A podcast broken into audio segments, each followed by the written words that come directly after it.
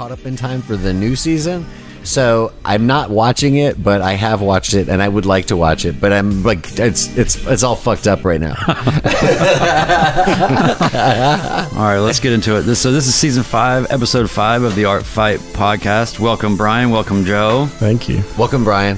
Um, and yeah, we were just uh, yeah. I- I've never watched Game of Thrones. I don't plan on watching Game of Thrones. Uh, I actually just put two and two together recently to figure out it's actually a game. Like the, the, the I didn't even understand that. I Just the the words of just Game of Thrones just would just be uttered, and I didn't assign any meaning to what that actually might be. Mm-hmm. And so now I understand It's a battle actually for power. See, well, isn't that just the universal theme? It is. It really, truly is. It is. so, I, well, Yes. honestly, like what I've gathered is it's just basically like a, a sort of an excuse to show sort of fantastical nudity. Yes. Okay.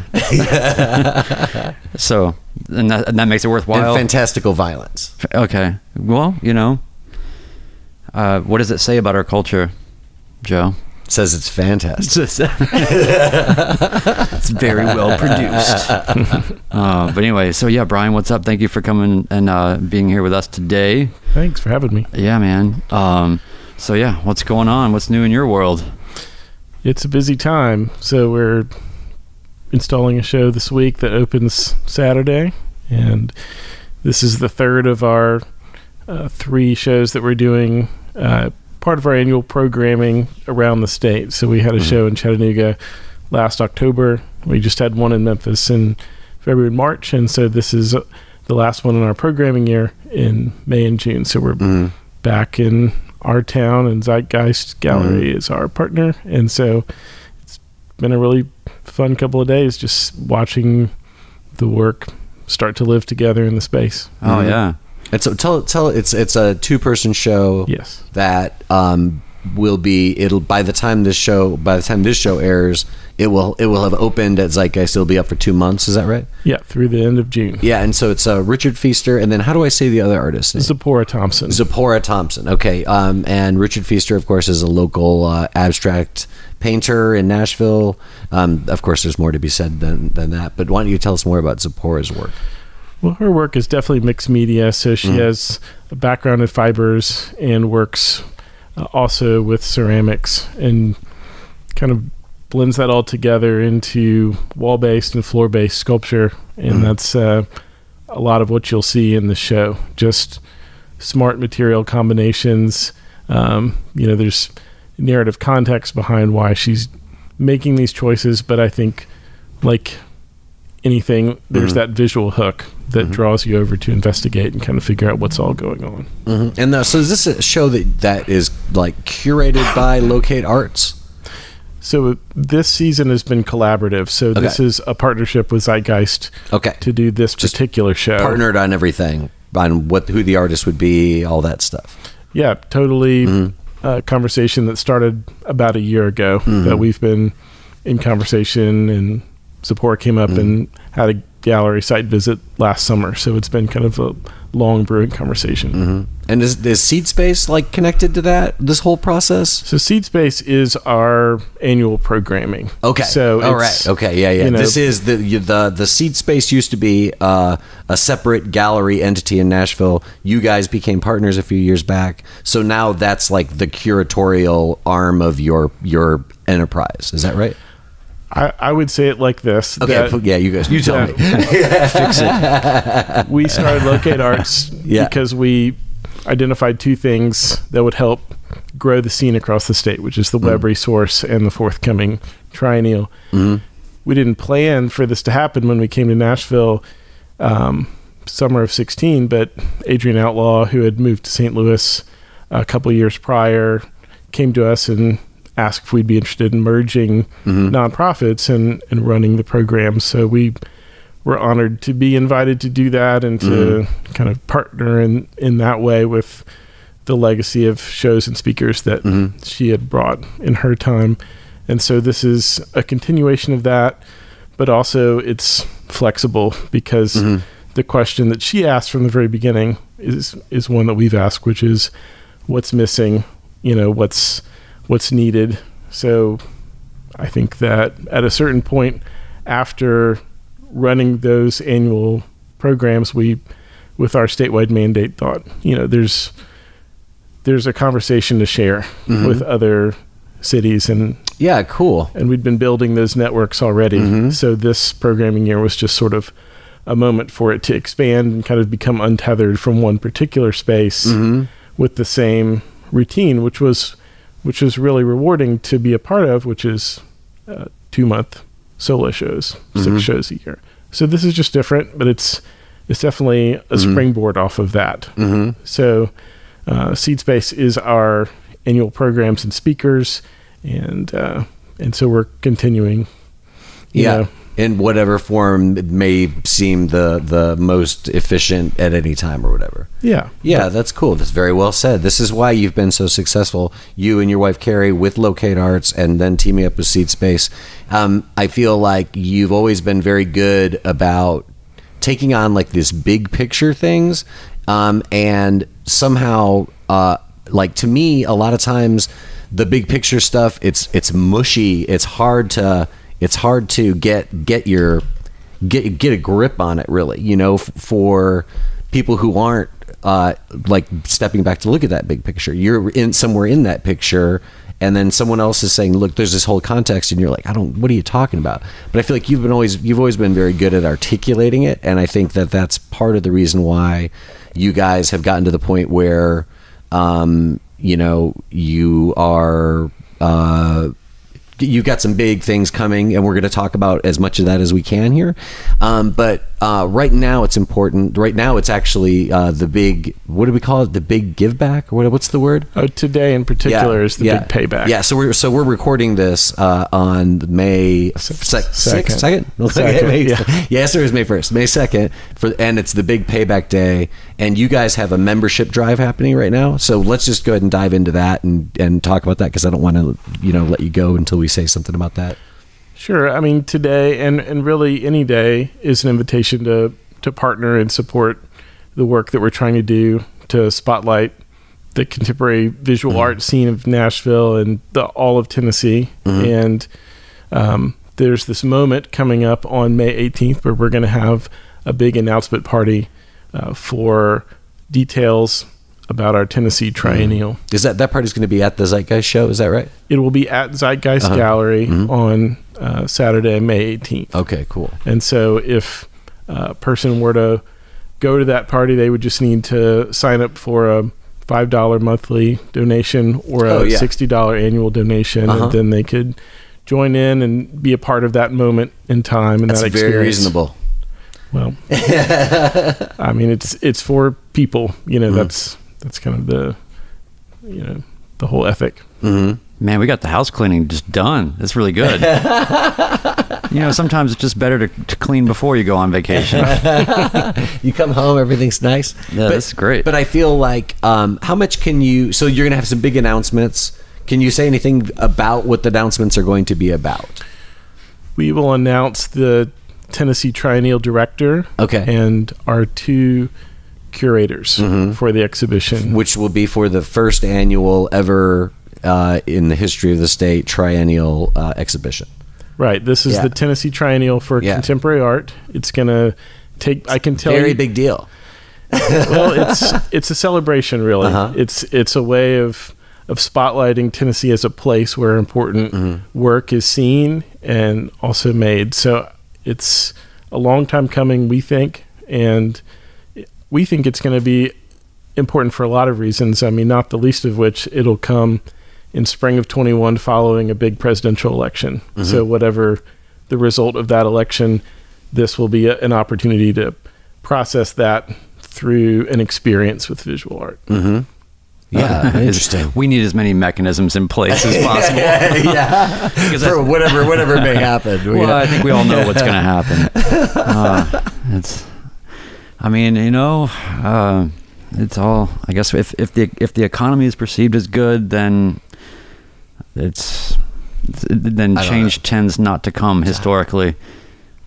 But uh, I don't know. Times are very crazy though. I have no I have no uh no what am I? No, uh, what am I? look- What's the word I'm looking for? I, I, I would not care to predict anything. I'm right there with you. You can't predict these things. Also, things. Tulsi 2020. Let me just leave that for you. Oh, okay. I think that you know we should just uh, be happy if there's a lot of candidates that have weird names. Yeah, there are. You know, because that just makes it more fun. Uh, but anyway, uh, well, that's Lots of candidates, for so sure. really, like the what you're doing too is really you're setting up a sort of an infrastructure that sounds like it will have almost like a generational sort of.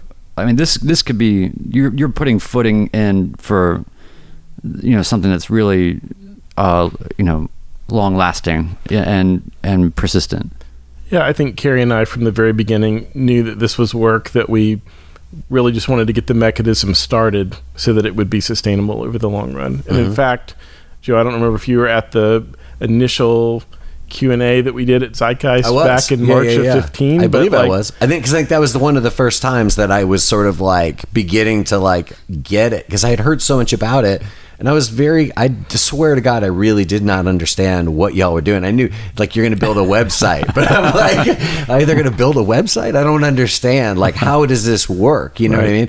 And I think that was the first time that I actually saw you guys and you talked about it. And then I was like, oh, okay. And I was, Yeah. that's why I first started to get it. Sure. And, and six years till the triennial sounds like a long time, but it is.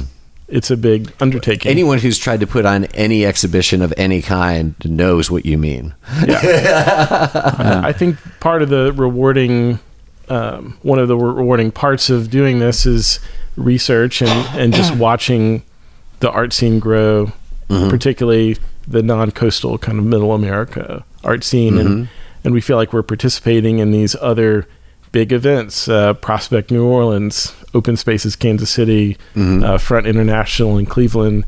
You know, programming that happens uh, at major museums that just are, are in Middle America, and we're excited that this will be part of that conversation, and and it will be in fact nested between Prospect Five and the second Front International in sort of a sequence. Um, So tell but tell us about that. Are they, they'll be doing like events at the same time. Is that what you're saying?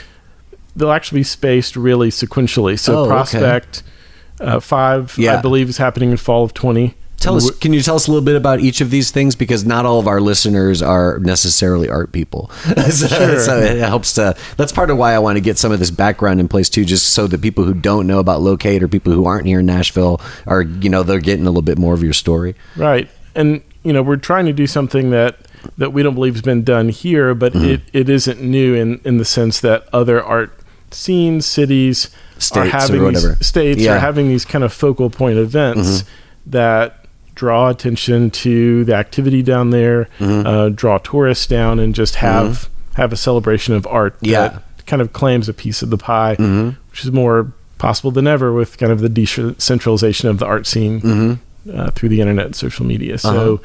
We're part of of that wave, like Right. the first wave of like non-coastal Mm-hmm. decentralization. So And you're you're from Houston, is that right? Where are you from? I grew up in Memphis. I was born in Houston. Born in Houston. Okay. Yeah, yeah, I love I love Houston and I love Memphis. yeah. They're Uh, good pl- pl- good spots. for sure. Um, but And, but uh, and you and Carrie were in Knoxville when you came to Nashville and got all this going. We were in. We started Locate Arts in Knoxville Oh, okay. You started it there, and then brought, and then you guys moved to Nashville after that. because yeah. it's a statewide Yeah, thing. And it's kind of cool that you've actually sort of lived all over the state as well, because people might not know. But now this is something. Let me say this really quick, just because it's an interesting detail that I want to get in here. But like, you know, Tennessee is like three distinct regions of the West, the the Middle, and the East Tennessee regions, and we have like three stars on our flag. And I think it's cool that we're doing a triennial because I think that's very Tennessee. Exactly. You know, a biennial. I mean, a biennial is obviously harder because they're faster. You know, two years is not very long, but I like the triennial for Tennessee. I think that's very, very perfectly placed. Yeah. it does make sense. And we've definitely logged time across the state Mm-hmm. growing up in Memphis. For me, Carrie grew up here in Nashville. Mm-hmm. Um, and I spent 12 years, Carrie 11 years in Knoxville. Mm-hmm. And so we've we've got that covered at least. And Yeah. but back to the Yeah. sort of other things happening, like Prospect was started in 2007 following Katrina. So Mm-hmm. it was like uh, this moment for the city where there are these opportunities to sort of I- re-identify and um, you know call attention to what uh, treasures were there and and the art scene that that existed and just amplify that through the experience of people coming for that big kind of Right. citywide event and it's still very much that way there's lots of venues spread out across the city for many months That's cool. and so we kind of look at it as our elder sibling, sort Mm-hmm. of having you know all those years of you know exploration and precedent um, for us to to talk with them about, and Mm-hmm. and and then there's the newer endeavors that in Kansas City and in Cleveland, and so Mm-hmm. you know those just happened last year for the first time. So we're still What are those events called? open spaces in, in Kansas City, Mm-hmm. and so that's a biennial, um, and they have more of a music component than we will. But, Interesting. Uh, and Front International is a visual art Mm-hmm. triennial that um, was across spread across the city over a number of months as Cool. well. So we we feel like what we're doing that's truly experimental is spreading it out over the state Yeah. and having venues in the four big cities of Tennessee and inviting people to go on a treasure hunt to find Uh-huh. all the work and all the venues. So that Yeah. That's really We- cool. we don't think that's been done, but Do you feel like that that's a risk in any way, I think it's an or is something you've had to kind of address in some way? Like, okay, that is uh, maybe a more uh, there's a spread there to sort of you know how do you uh, either give unique identity to each or make it successive in some way, or what do you really expect of the audience and where are they coming from and how much will they in, sort of investigate? Have you thought about that a lot? I guess. we well we we have Yeah. you know Yeah. there's been quite a lot of meetings and ways that we address that. Sure. I mean, I would see it firstly as an invitation. Mm-hmm. I think the the show itself will be complete in some way in each city. So Mm-hmm. whatever you engage in terms of the venues in your city, that'll feel like a full experience. But there's just a way for it to grow Mm-hmm. and for you to feel like, um, or maybe it's the reason you Yeah. need to go down the highway and see Yeah. what's going on in. As the other someone in. Middle Tennessee, I'm grateful for this arrangement because it basically means like we'll have something here and then we can also get to all the other ones faster than anyone. Right. you know what I mean? I mean like you can do I mean you can do either you can do any of those as a day trip. You know what I mean? and you have February through May. Yeah. so it's a pretty good spread of. Yeah, that's great. It's really awesome. So, have you been looking at like uh, New Orleans and some of these other spots uh, that are sort of uh, you know ahead? Have you sort of analyzed those to figure out from your experience or others, like where maybe things have hit and where things have missed, or what the you know how can we not make some of the same mistakes, or what are some of those challenges or things you've been able to identify, or little mines that you're trying to maybe perhaps avoid? I think that there's just a lot there. I think the good thing about Prospect is it's happened four times. So it's like four attempts at a similar goal, and they're all uniquely different uh, with unique successes and unique things, unique takeaways.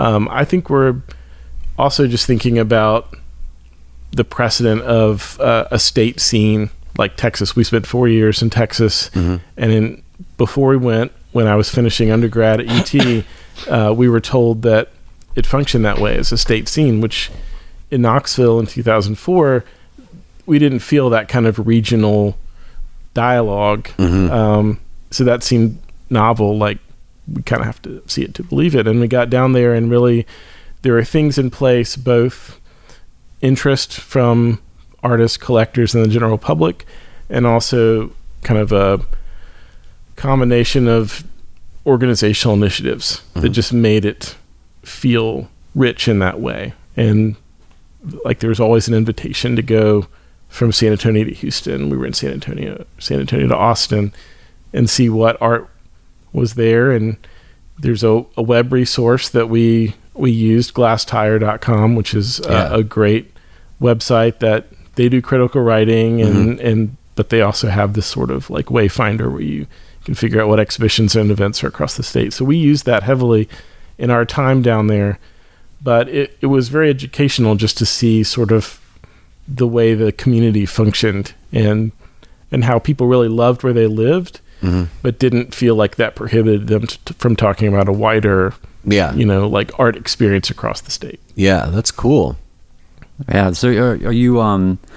Uh, so I'm really I, there's just so much. Okay, so in terms, you also you have your own work, right? You have your own own things you're doing. So it's kind of like how you started out, Joe, by talking about sort of the the big picture kind of thinking, and and that is such a weird sort of uh, gift and kind of to be able to sort like an apparition of an idea and then bring it down to actual sort of operational uh, existence like this is happening and there's a plan and there's resources and there's a sequence we've identified and we're going to run the plan or whatever.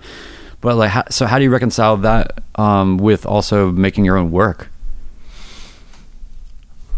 I think my own practice has definitely grown just exponentially by knowing more about the way that other artists work and by just having the benefit of being in more conversations, um, all kinds of conversations about, you know, web rep- representations of people's work, you know, research, social media, um, actually installing shows, talking to visiting speakers about their experience in the art world.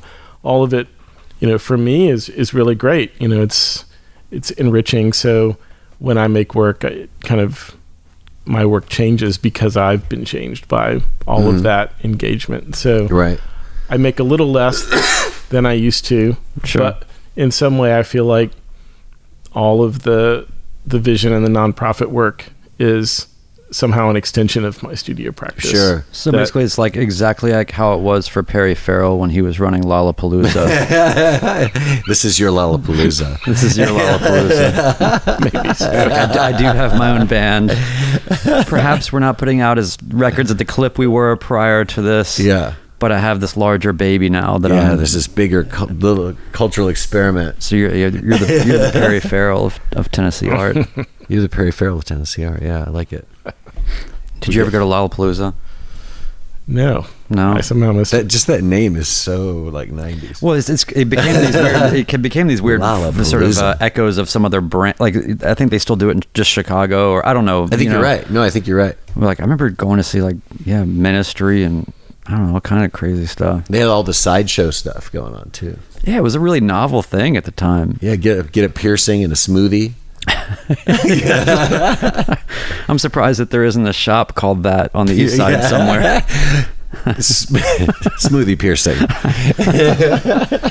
Right, the only place where you can use the actual be beverage Yeah. to numb you I for was the piercing. Say, I say you somebody like pierces your lip and then just gives you a cold smoothie. Right. Just take down the swelling and Yeah, we- enjoy some fruit based uh, beverages. Rest your smoothie on your belly button for five minutes, and then We're get gonna whatever play nothing shocking. Man, that's a badass album, even still. So, what, Yeah, what, what did you grow up listening to? All kinds of stuff. But what was the thing where you were like, "I'm going to that concert, mom. I don't care whether I'm grounded or not." I, I didn't have this kind of parents. my, my, my parents were happy for me Okay, to go to maybe rock I'm shows. okay. I, maybe I'm projecting a little bit. What's the what was the first concert you went to? Like legit concert. I guess it was uh, a twin bill of the Cranberries and Bush, Oh, okay. 1993. Wow. So not exactly subversive, but when you go to your first show, it doesn't matter what it Cranberries were great. It's, it's a spectacle. You're just like, whoa, this is what's really going on. Yeah, it was memorable. It's loud. This is so loud. Yeah, my father went with me. Oh, nice. Yeah, Yeah, that's a nice. That's a nice dad. Yeah, he, he he grew up rocking harder than me. Oh, yeah. So, mm-hmm. yeah. So it's already been sort of like that's been satiated out of your gene pool to some extent. He partied for enough for, for, For me both of us. So, yeah, You're like, by the way, you guys may not know this, but my dad was in Lynyrd Skynyrd. yeah. He, I was like literally at a at a coffee shop this morning that has a uh, coffee roast made by one of the members of Lynyrd Skynyrd. Really? And I guess he must live here because it's very like locally like like just sort of like pieced together like somebody made it here in Nashville. What is this weird thing where celebrities have to come up with a beverage or something? Yeah, why minor, beverages? major, doesn't matter who you are. They all have to come up with a beverage.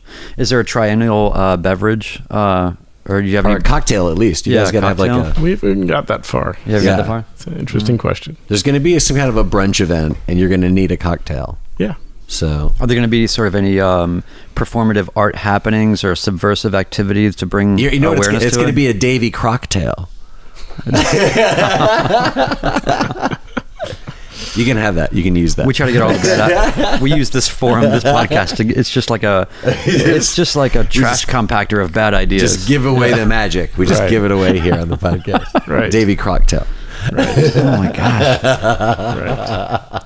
Oh my gosh. Terrible. Well, I mean, so like, do you, how how how does the marketing or I, I hate that sort of, you know, but how does the marketing work for this? Like, uh, how what what do you have to have in place to sort of get the message out?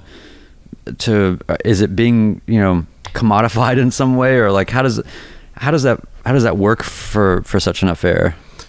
Well, I'm not the triennial director. Yeah. Uh, but we are working with a branding company. Okay. And so Yeah, so just like anything else. Right? getting other voices Yeah. to speak into the process and not right. not trying to reinvent the wheel any more than we have Yeah. to. It's Just- interesting, like, because I feel like I feel like one of the things that you would think of, like, you know, obviously you think statewide, there's going to be a place for a certain amount of news reporting about this, radio and TV news reporting kind of stuff.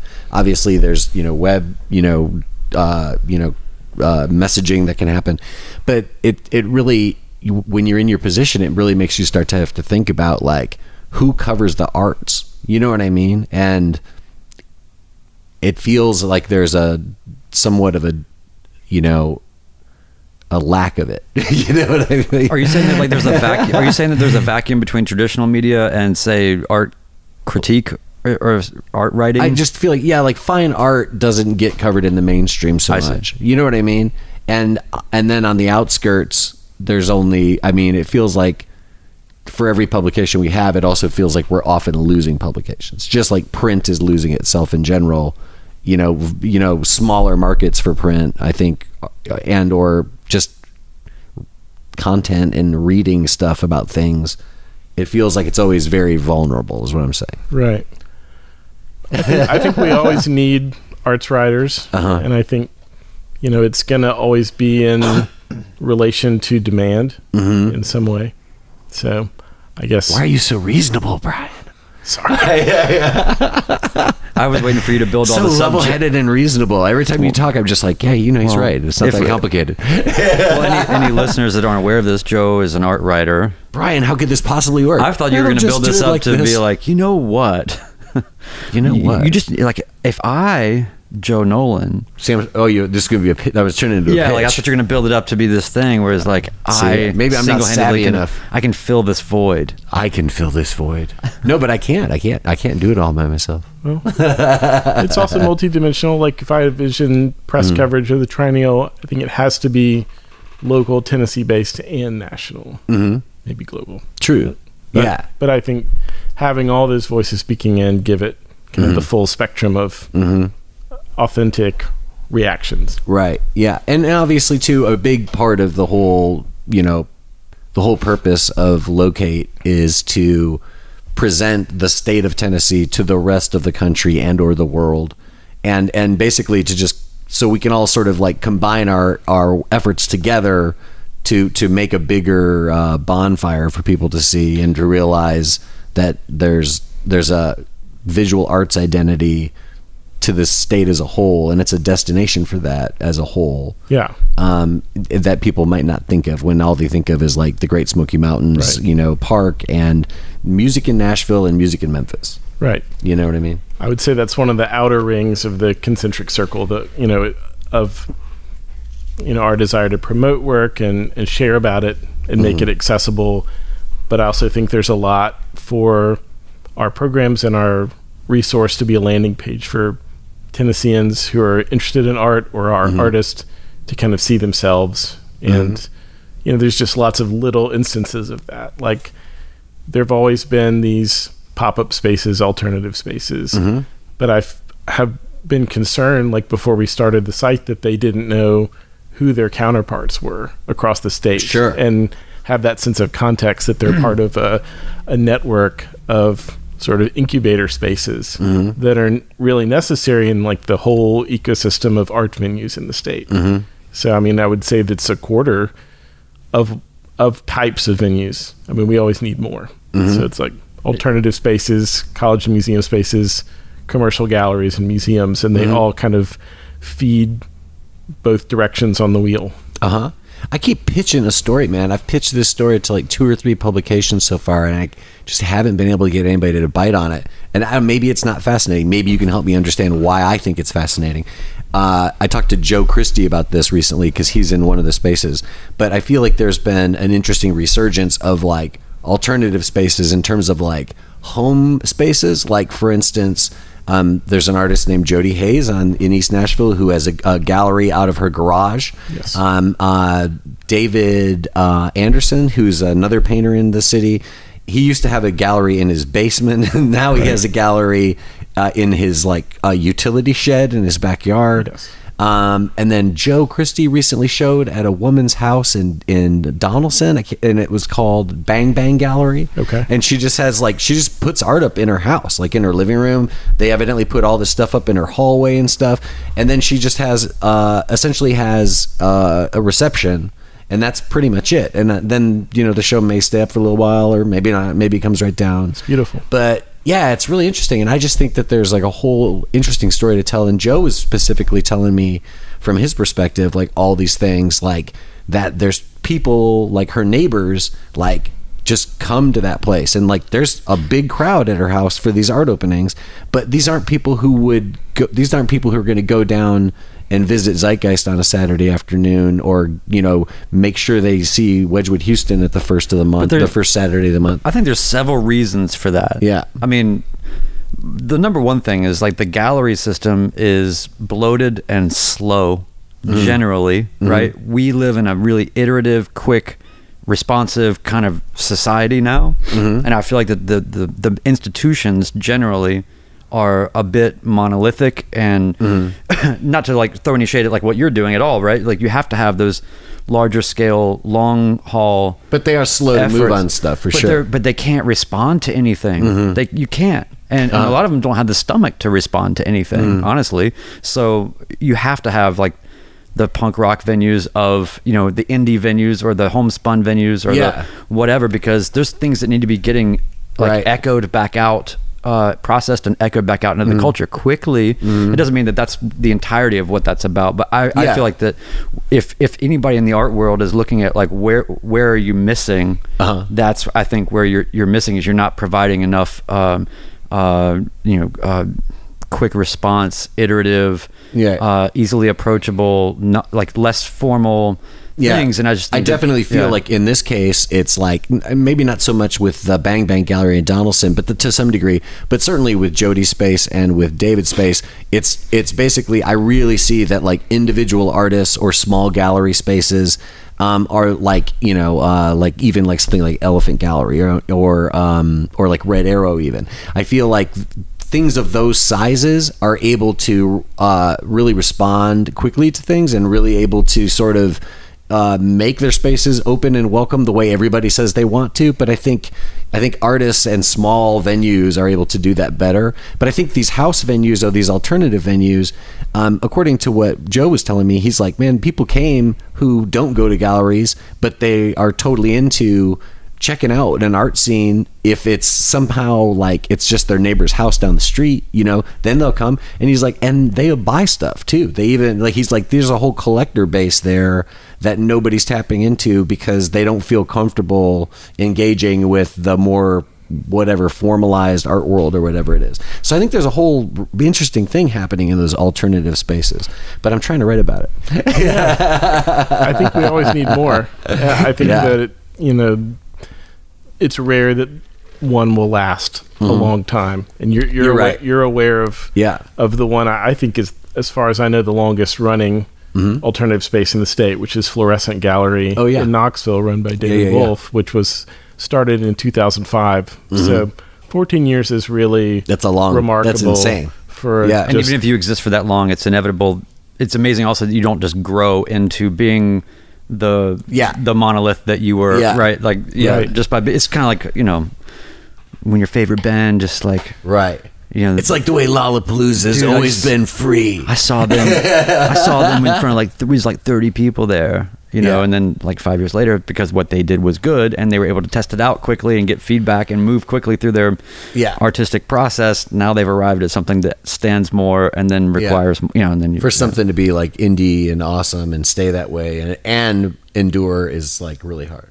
It is, yeah. I, I think what you're cycle. responding to, though, with the experience of going to a house gallery, Mm-hmm. is kind of looking at the essence of what makes the contemporary art world um, viable that has a heart, which is relationships and experience. Yeah. So relationships of people to people, artists to people, and also just the experience of seeing work and just sort of like normalizing that experience and Yeah. and moreover seeing like excellent work Mm-hmm. and Yeah.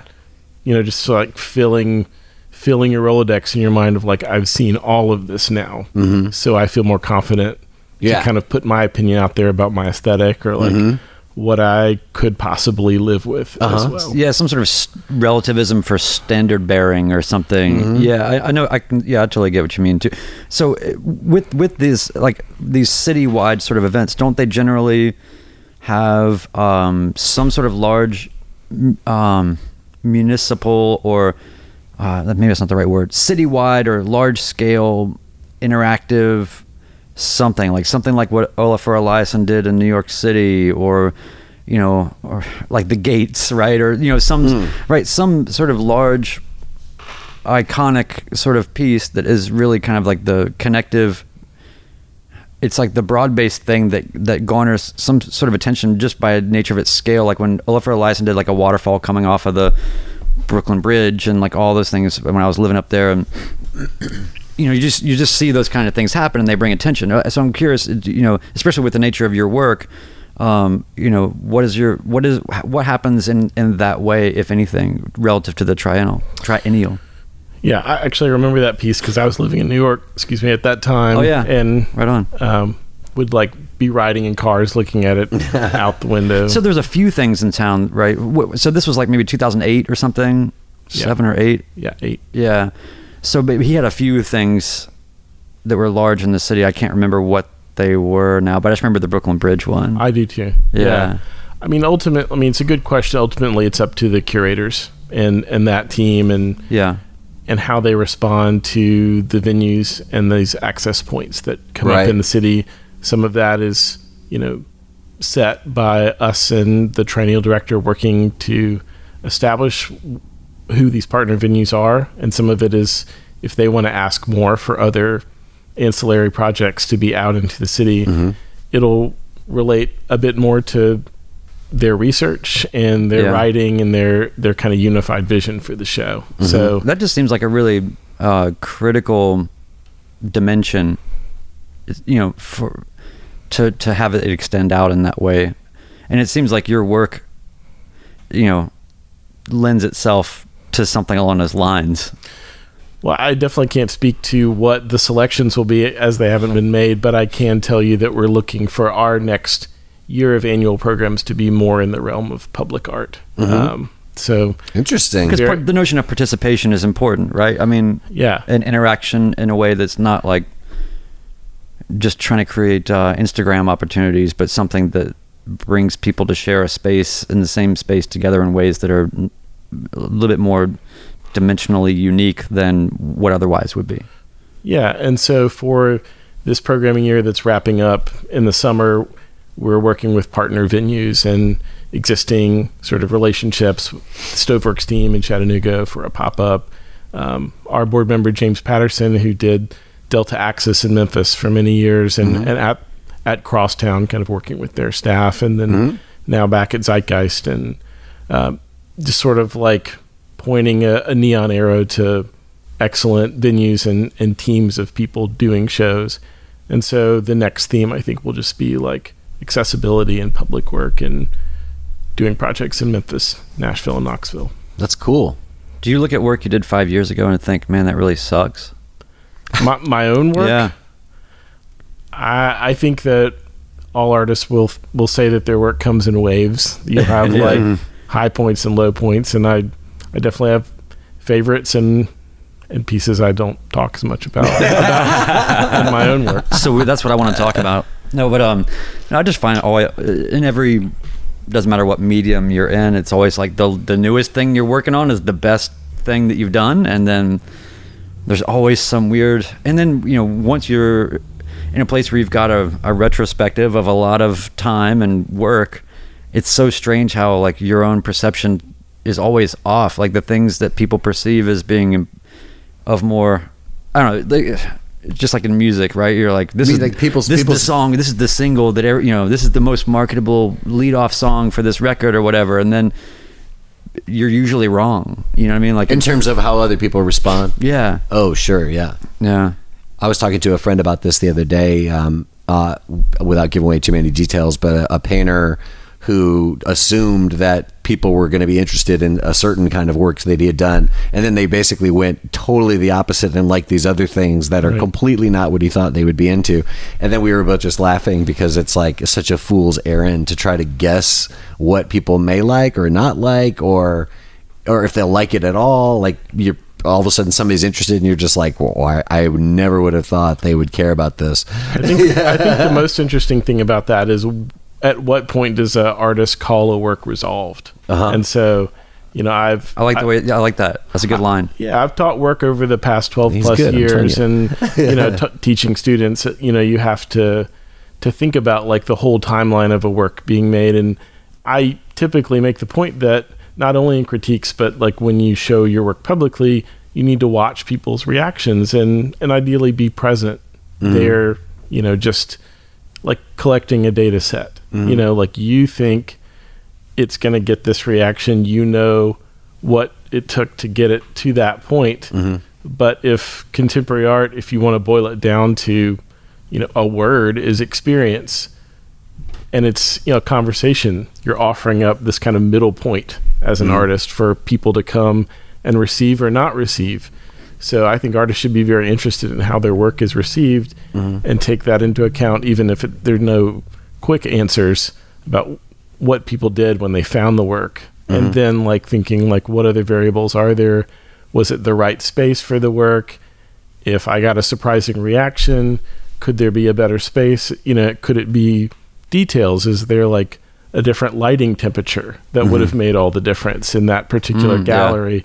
So when I talk about work, I, I'm coming at it from a sculptor's perspective, and um, had a lot of interesting studio visits over the years with painters coming at it from like a spatial, you know, uh, foot traffic, audience-driven perspective about how people might encounter their their paintings and at what scale and and what's the sight line and Well, because not all painters necessarily regard what they're making as an object in the purest form, as they would in the in the you know abstract expressionists. You know, really thought of you know what they were doing as as as an object in a more sculptural sense. Some people look at it as like, well, you know, the the feather, the edges of this are just to lead somebody into the this picture that is a two dimensional consideration entirely. Um, so I can see how, like, yeah, having a, a sculptural point of view and then working with or talking with painters about how to interpret how things are being interpreted is sort of a, like a fourth dimension in a way, or at least a, a healthy reminder of, of just another set of variables. but it is the fourth dimension it's the Yeah. dimension of time Yeah. Mhm. how is the work encountered Yeah. and the encounter of the work is is pretty defining to Mm-hmm. how people experience if you're a painter experience that image that Yeah. you spent so much time hundred and percent, maybe yeah. your whole career leading up to whatever the current series you're Mm-hmm. making is and so like the distance from the door to painting a b and c Mm-hmm. their distance between each other Yeah. what you can see from a distance what you see up close what's the lighting Yeah. daylight versus Mm-hmm. lighting is everything. you know man. I mean, like, artificial It's weird because I mean I've I've done enough work in galleries and stuff that it, it blows my mind that it still blows my mind. But if if you're if you're in a situation where you spend yeah it can be as little as a week, but if you spend a week working on a show and you're taking prints out of a flat file and then framing them and then arranging them and then hanging them and then lighting them and then put on a nice jacket and go get a glass of wine and look at it with a crowd of people it's unbelievable the difference between those just the the actual artwork as it is and the presentation and the reception of the artwork. Totally. It's a completely different thing. And it's always better. It's never, ne- it's not necessarily great. You know what I mean? You can't make great, you can't make art great because of the way you present it, but you, but you definitely, it, it definitely is like something that brings it to life, you know, in a way. Oh way. no, the, the same thing Yeah. happens with music a lot, right? Like you- Totally. like you you you're in your own headspace about some piece that you've done or whatever, so, you know, and then you all of a sudden play it on a different system in a different space with a different like small audience of people that are like you know pre-listening to something or whatever you know like Mm-hmm. Yeah. you're sharing it with somebody or whatever immediately it's not even just about the space i mean it's, it's all those things and all Mm-hmm. the electronics involved and everything else to be like okay how how together is this or how is it starting like it's just amazing to me like especially as many records as i've mixed how just getting it out of the context that you've been mixing it in and putting it in front of some audience that may or may not even really care about it it almost doesn't even matter whether they're liking it or not. You can't help but th-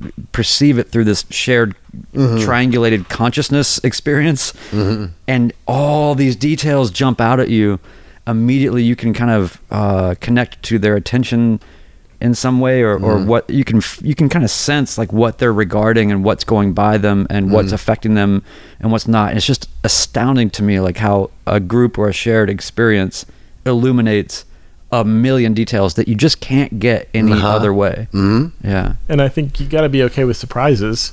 But I think there's that balance where you anticipate the audience, Uh-huh. and then you have a loose hand about all the things you couldn't control. Yeah, yeah, and yeah. like just use that in some way going forward in the next work. Right. Yeah. Yeah. So I like this. Uh, you know, we talk a lot about the like the process of how you do things, and I think we. I think one of the things that that uh, lessons that everyone has to learn is that.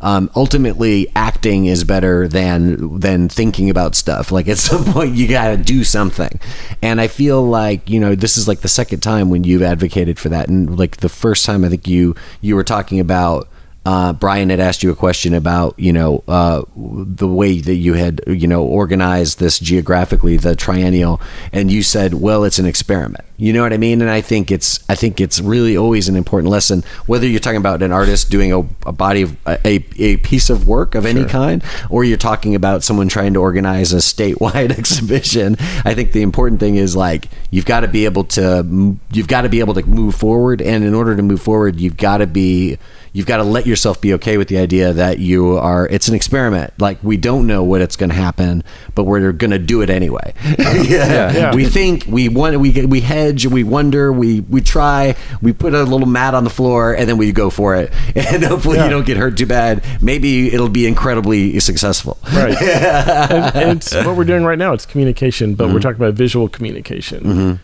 But it implies that sort of action mm-hmm. and and just trying to use these materials and this language to, to mm-hmm. talk about things that words and speech can't always express. It's mm-hmm. something human that that we need. Mm-hmm. So what you mentioned uh, examples of other similar events and mentioned you know that one was I forget which one you, you were talking about, but said it was more or had more of a music component. Is tell me what all is included in mediums or things in and around the this whole event. Around the Tennessee Triennial. Yeah, I think it's open to any contemporary art medium, which Uh-huh. is expansive. It's definitely sound art. it, it very Uh-huh. well could be sound art, it could Uh-huh. be film and video, it could be performance as well as painting, sculpture. in terms of media printmaking. right now i mean contemporary art is pretty about as wide open as you can imagine it is. yeah And I think one thing that I came up uh, being taught in school is that it's multidisciplinary. And the more um, non art viewpoints you can fuse in with the art viewpoints, the richer the experience will be in the studio when you're making the work. And I have to give a shout out to the UT sculpture department, especially my time, which was 99 to 4. It was really great. I had two amazing professors, Jennifer Odom and Jason Brown. And so they were they were there and they brought uh, experience living elsewhere and they also brought an interest in architecture and design and just um, just fusing those you know fluidly into the conversation um, as well as art historical reference points and you know technical expertise. So it was all kind of blended. It felt like a multidisciplinary art and design foundation, Mm-hmm. and you know your uh, previous guest Thomas came through that program too, and I Mm-hmm. Right. think he has a very kind of wide scope of interest in his work Yeah. because that was offered up to us that you really you can do a lot of things if you look wider outside of just the more kind of straightforward confines. So like liberating Mm-hmm. people towards you know yeah found objects in a way that is natural and not contrived. It seems like that was very much uh, where Thomas was coming from. Yeah. and I, I think spaces just think like Yeah, how you know studying urban design is just as applicable to what you might be doing as studying like welding or studying you know minimalism and maybe you should study all of those things Mm-hmm. Right.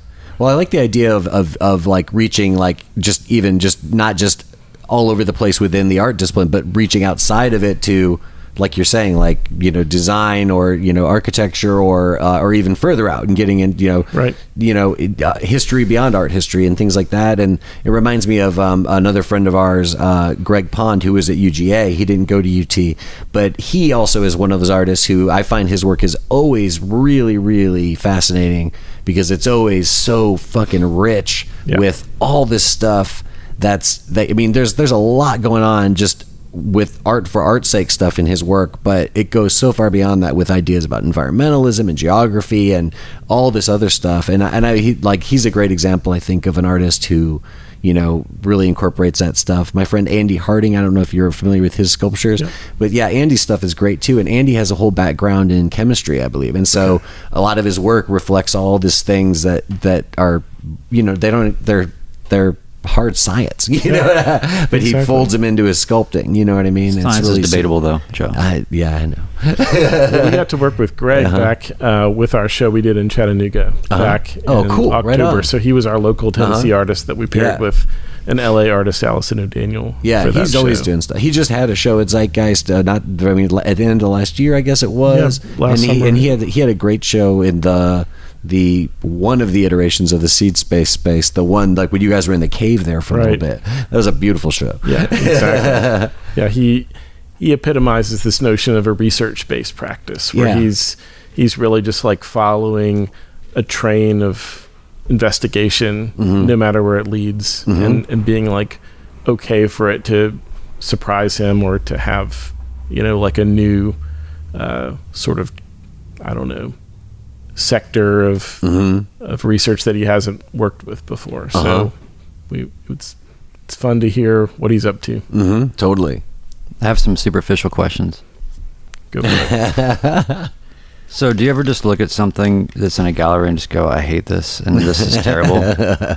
and do you feel bad when you feel that way? If you do, I, I definitely don't like everything. I, I- Yeah. I, I guess I don't think about it. you seem like I a very, hate it. You seem very diplomatic, so I'm just trying to pry out of Well, you. I if you don't have ever, like a- I don't ever hate have when people side. are trying to make work, but you know, I think Yeah. it's just sort of like the law of accumulation. Like the more you see, the more you know what you like, and the Mm, sure. the freer you feel to focus on certain works when you walk into a space and spend time with those, and Yeah. and not so much with others. And I think that's that's possible for everybody. I think that's happening widely in Nashville and in Tennessee. That people are just seeing more and more art. And knowing more and more what they want to spend time with. Do you- Yeah. do you have things that you maybe didn't appreciate as much as you could have, or didn't like in some way, or just had some issue with maybe a decade ago or something, and then have come around to to where like kind of like I don't know, like when you're 18, it's not the right time to figure out Tom Waits or something. You know what I mean? Like, yeah, like, I, I went through a Tom Waits story. but you know what I mean? Like, like, uh, are there certain movements or or mediums or regional approaches or any, just some sort of uh, anything that you're like, you know what? I really didn't get this at first, but now it's like whatever, you know, my jam. Well, I'm not a painter, and I, I I didn't really grow up painting outside of you know art classes. My wife Carrie is a painter, and she's you know had a practice for many many years. And I give you know my feedback there. But the more that we do our work, the more painters I meet, the more paintings I see, and I feel like I have a, a much deeper understanding of like how to how to encounter paintings and I guess just like I've said like a fuller Rolodex of cross references to Yeah. know like what what I want to get excited about. Mm-hmm. Yeah, for me, even just to understand uh, the the physics behind paint, to learn some of just like uh, how optics work, and you know, seeing through layers that are being reflected back to you in a sequential sense, or a, these layers of depth, or you know, like just I. I, whenever that was many years ago, where I just realized like, oh, there's, there's actually a lot more than just a surface that's either flat or textured. Like there's just all this kind of optical mojo that's going on that elicits a lot of uh, how you respond or feel to something based on just what you're perceiving that you don't realize you're perceiving. Yeah. Yeah. I think it's experience. Yeah. Yeah. So, all right. So you Hmm. don't really hate anything. That's cool. I'm trying to think of like, I don't know. I, I'm not afraid to like say I hate things, but I hate that thing. A- And I understand that that's like a short-sighted, not very mature way of looking at things, but I think it's just nice to be a little bit petulant sometimes and a little uh, tangential with anger. I think it's healthy. uh, you know, a good good bit of dismissal. It's Uh, funny because I think that there's different there's different ways. I mean, like I think when it comes to like, you know, people sometimes ask me like, how come you never just like light a like eh, like in terms of like writing a review for a show or something like that? How come you never just like don't like fucking light a show on fire? You know, people will ask that all the time, and I've told them I've said you know I've written pretty harsh reviews for it, like for shows at more established places like the Frist Center. Like I, I wrote I wrote about a show a couple years ago that ended up asking why it ended up with this. eh, it was this whole classist thing they were doing there that pissed me Did off. Did you come up with like a very articulate line that you kind of yeah, like I went got a great line. like it's in the a shower, great, it's like got a great ending like, line. That's it. Yeah, yeah, there's Yeah. a great end line. but um, Do you remember what see, it here's is? the thing. Uh. Here's the thing. It's too. There's too many details. But um, uh, but here's the thing. So the the but the thing is, is this is this is a very established, internationally known artist showing at the biggest art venue in our city, and my little art review wasn't going to be the beginning or the ending of anything for any of them. You know what I mean?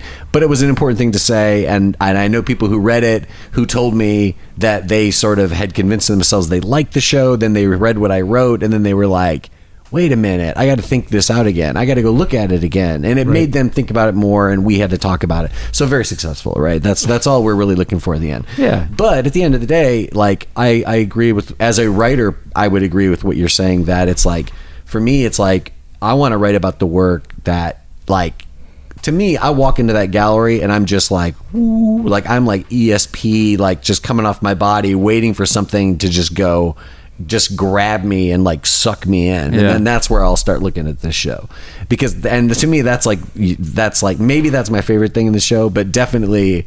I'm, I'm in I'm into whatever just did that to me. Availing You know yourself to I an experience. Yeah, Yeah. and whatever whatever sort of commands my attention is the thing that's gonna that's gonna get it first. You know what I mean? Um, so I, I kind of I want to like have an experience. You know, I want to.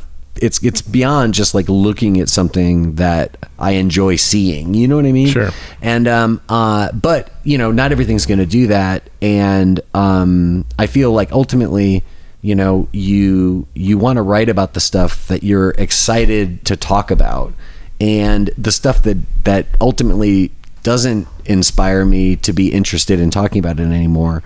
It's like it's better just to ignore it. And frankly, like we talked about before, there's such a there's such a lack of places where I can even necessarily get a you know a review in front of people's eyes.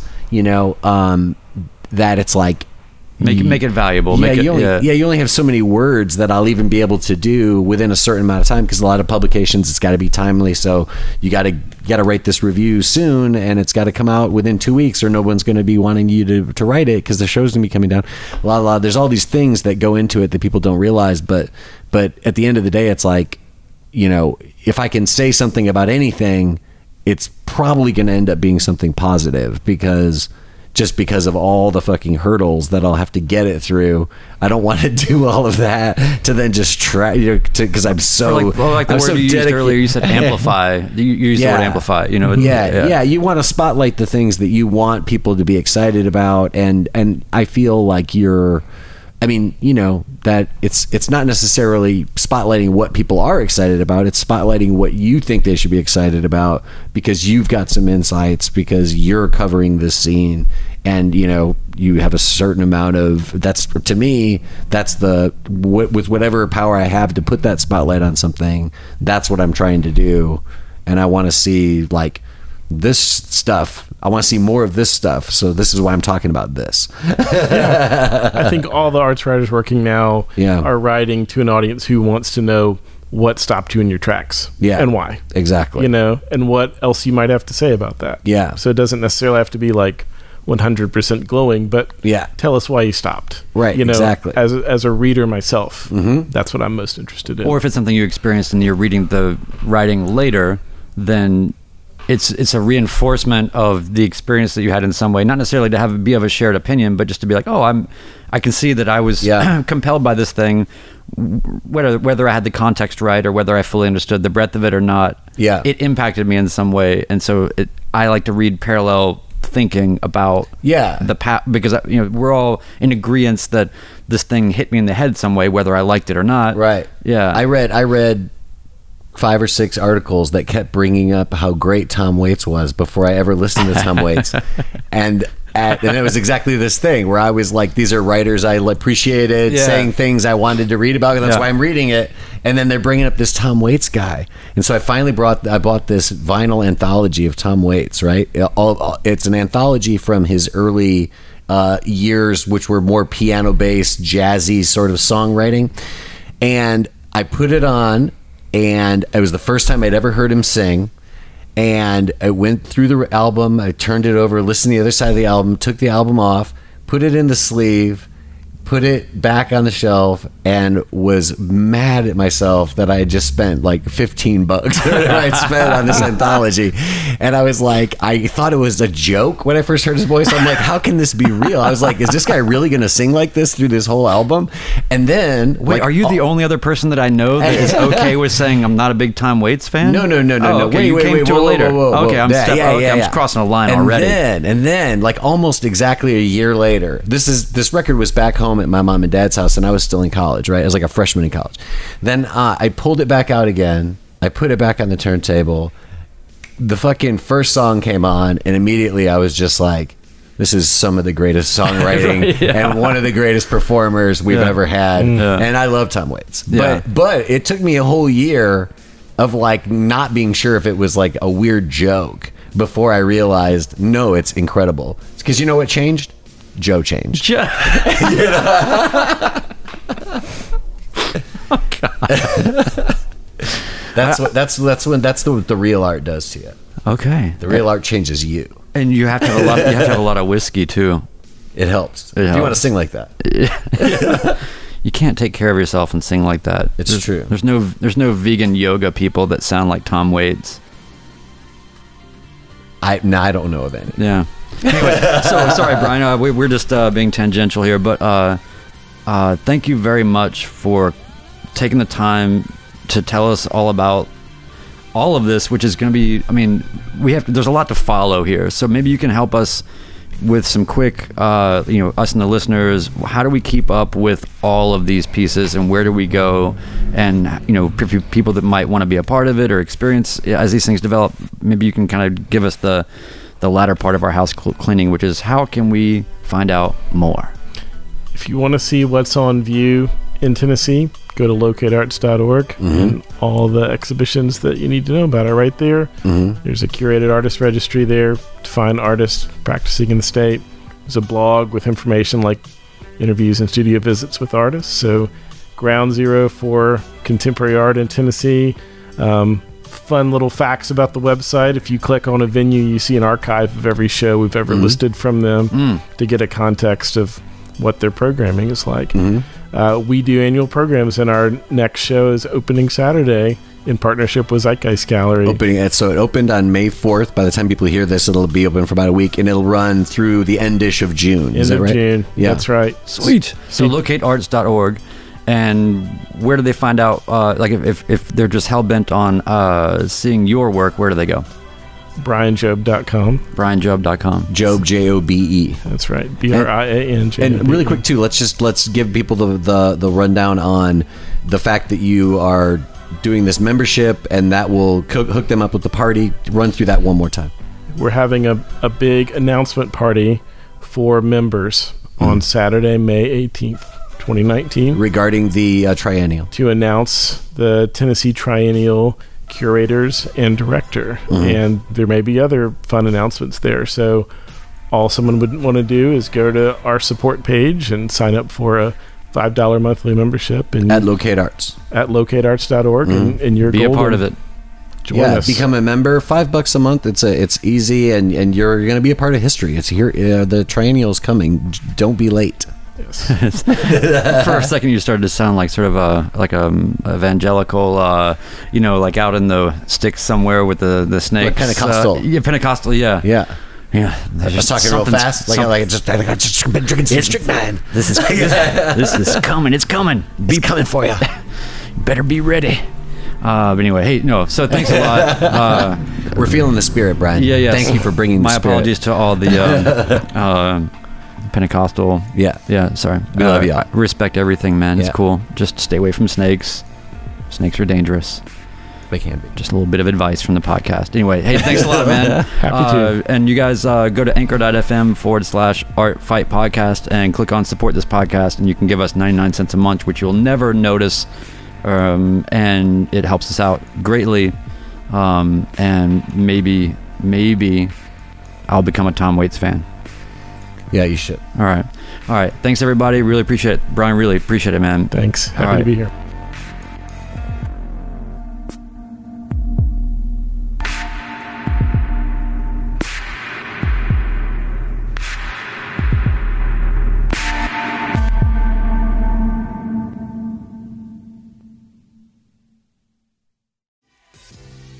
Okay guys, I love the Art Fight podcast, and I listen to every episode even though I am a robot trying to sound like an actual person. I know it takes a lot to keep the podcast going. How can I help?